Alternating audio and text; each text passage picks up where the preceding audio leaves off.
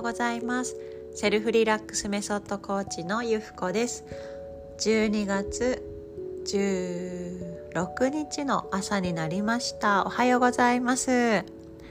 はい。昨日はねライブ配信で、まあ、特にね本音を書くノートを作ろうっていう話をしたんですけどもなんか早速ね本音をこう書き出すことによってなんかめちゃくちゃ自分の中での気づきとか、えー、なんか埋もれていたものが見つかったりとかそんな状況が起きてきております。えー、朝は今ね朝食をとって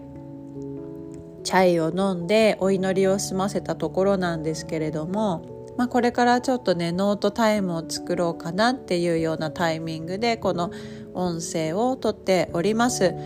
ね皆さんどうでしたか？昨日の私インスタグラムでのライブ配信やってるんですけどもの、ね、ライブ配信専用アカウントからねちょっと熱く語ったっていうのがあってでまあまああのー、最近ねちょっとハッピー理論のハッピーちゃんの話も聞きながら自分が今までやってきたヨガの実践であったりセルフリラックスであったりフィンランドの人たちの生き方について頭でねなんかあーってこう巡らすことが多くってちょっと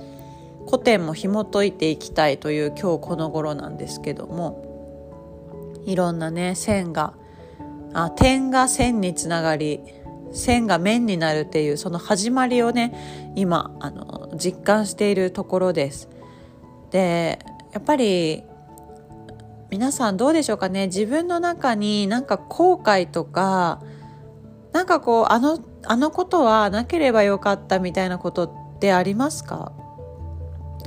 あのなんかね総合して今までの自分の行動全てが良かったっていうふうに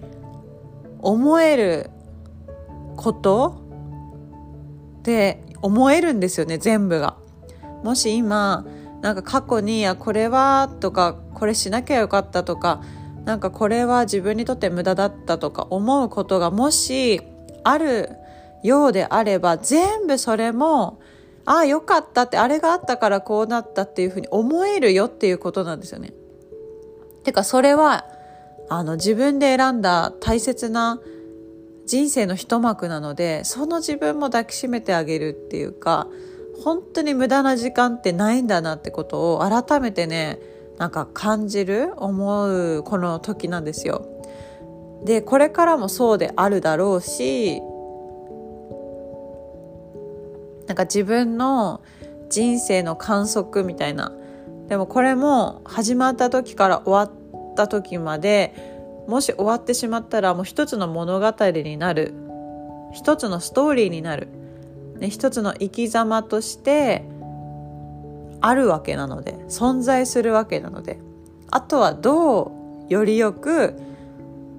生きるか過ごすか選択するかっていうもうことだけなんだなってね。でその渦中を楽しむ。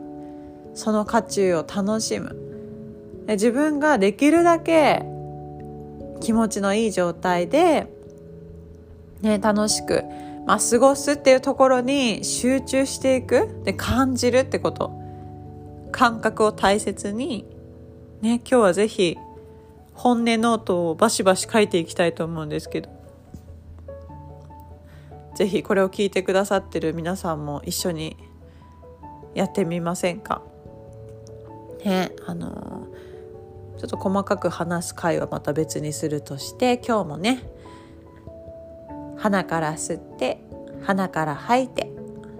で自分の心と体に「大丈夫」「ありがとう」「ごめんなさい」「愛しています」「許してください」ね、この4つの言葉をかけてあげます。ありがとう。ごめんなさい。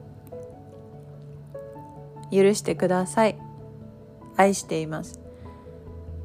ね、自分の体に大丈夫だよ。力を抜いてリラックスして今日も等身大の自分で行ってみましょう。今日も一日が幸せでありますように。喜んで生きる。そんな一日にしていきましょう。それではまたね